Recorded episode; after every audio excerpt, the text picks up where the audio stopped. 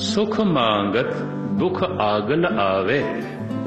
ਸੋ ਸੁਖ ਹਮੂ ਨਾ ਮੰਗਿਆ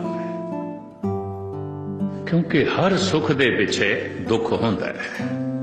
ਤੇ ਜੇ ਮੈਂ ਸੁਖ ਮੰਗ ਲਿਆ ਤਾਂ ਦੁੱਖ ਵੀ ਆ ਜਾਏਗਾ। ਜੇ ਮੈਂ ਜਨਮ ਮੰਨ ਲਿਆ ਤਾਂ ਮਰਨ ਵੀ ਆਵੇਗਾ।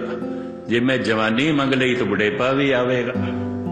ਜੇ ਮੈਂ ਸੁਖ ਮੰਗ ਲਿਆ ਤਾਂ ਦੁੱਖ ਵੀ ਆਵੇਗਾ। ਆਪਾਂ ਮੰਗਦੇ ਹੀ ਨਹੀਂ ਨਹੀਂ ਚਾਹੀਦਾ।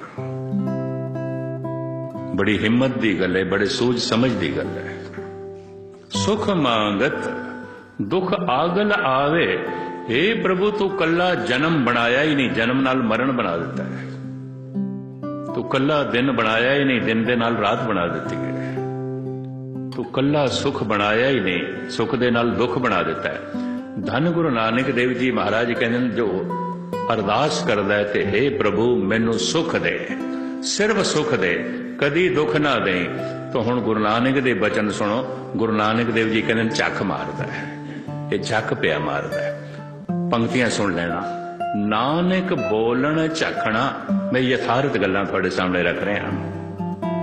ਨਾਨਕ ਬੋਲਣ ਝਖਣਾ ਇਹ ਬੋਲਣਾ ਝਕ ਮਾਰਨਾ ਹੈ। ਕਿਹੜਾ? ਨਾਨਕ ਬੋਲਣ ਝਖਣਾ ਦੁੱਖ ਛੱਡ ਮੰਗੇ ਸੁਖ। ਸੁਖ ਦੁਖ ਦੋਵੇਂ ਕਪਰੇ ਪਹਿਰੇ ਜਾਏ ਮਨੁੱਖ। ਇਹ ਝਕ ਮਾਰਨਾ ਹੈ। ਸਿਰਫ ਮੈਨੂੰ ਸੁਖ ਦੇ। ਸਿਰਫ ਸੁਖ ਹੈ ਹੀ ਨਹੀਂ। ਤਸਵੀਰ ਦੇ ਦੋ ਰੂਪ ਨੇ, ਹਰ ਸਿੱਕੇ ਦੇ ਦੋ ਪਹਿਲੂ ਨੇ।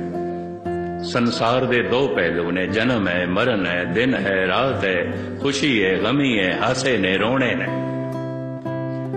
ਕਬੀਰ ਕਹਿੰਦੇ ਨੇ, ਆਪਾਂ ਸੁਖ ਮੰਗਦੇ ਹੀ ਨਹੀਂ, ਜਨਮ ਮੰਗਦੇ ਹੀ ਨਹੀਂ, ਜਨਮ ਮੰਨਿਆ ਤਾਂ ਮਰਨ ਵੀ ਨਾਲ ਆਵੇ। ਆਪਾਂ ਮੰਗਦੇ ਹੀ ਨਹੀਂ, ਗੱਲ ਖਤਮ।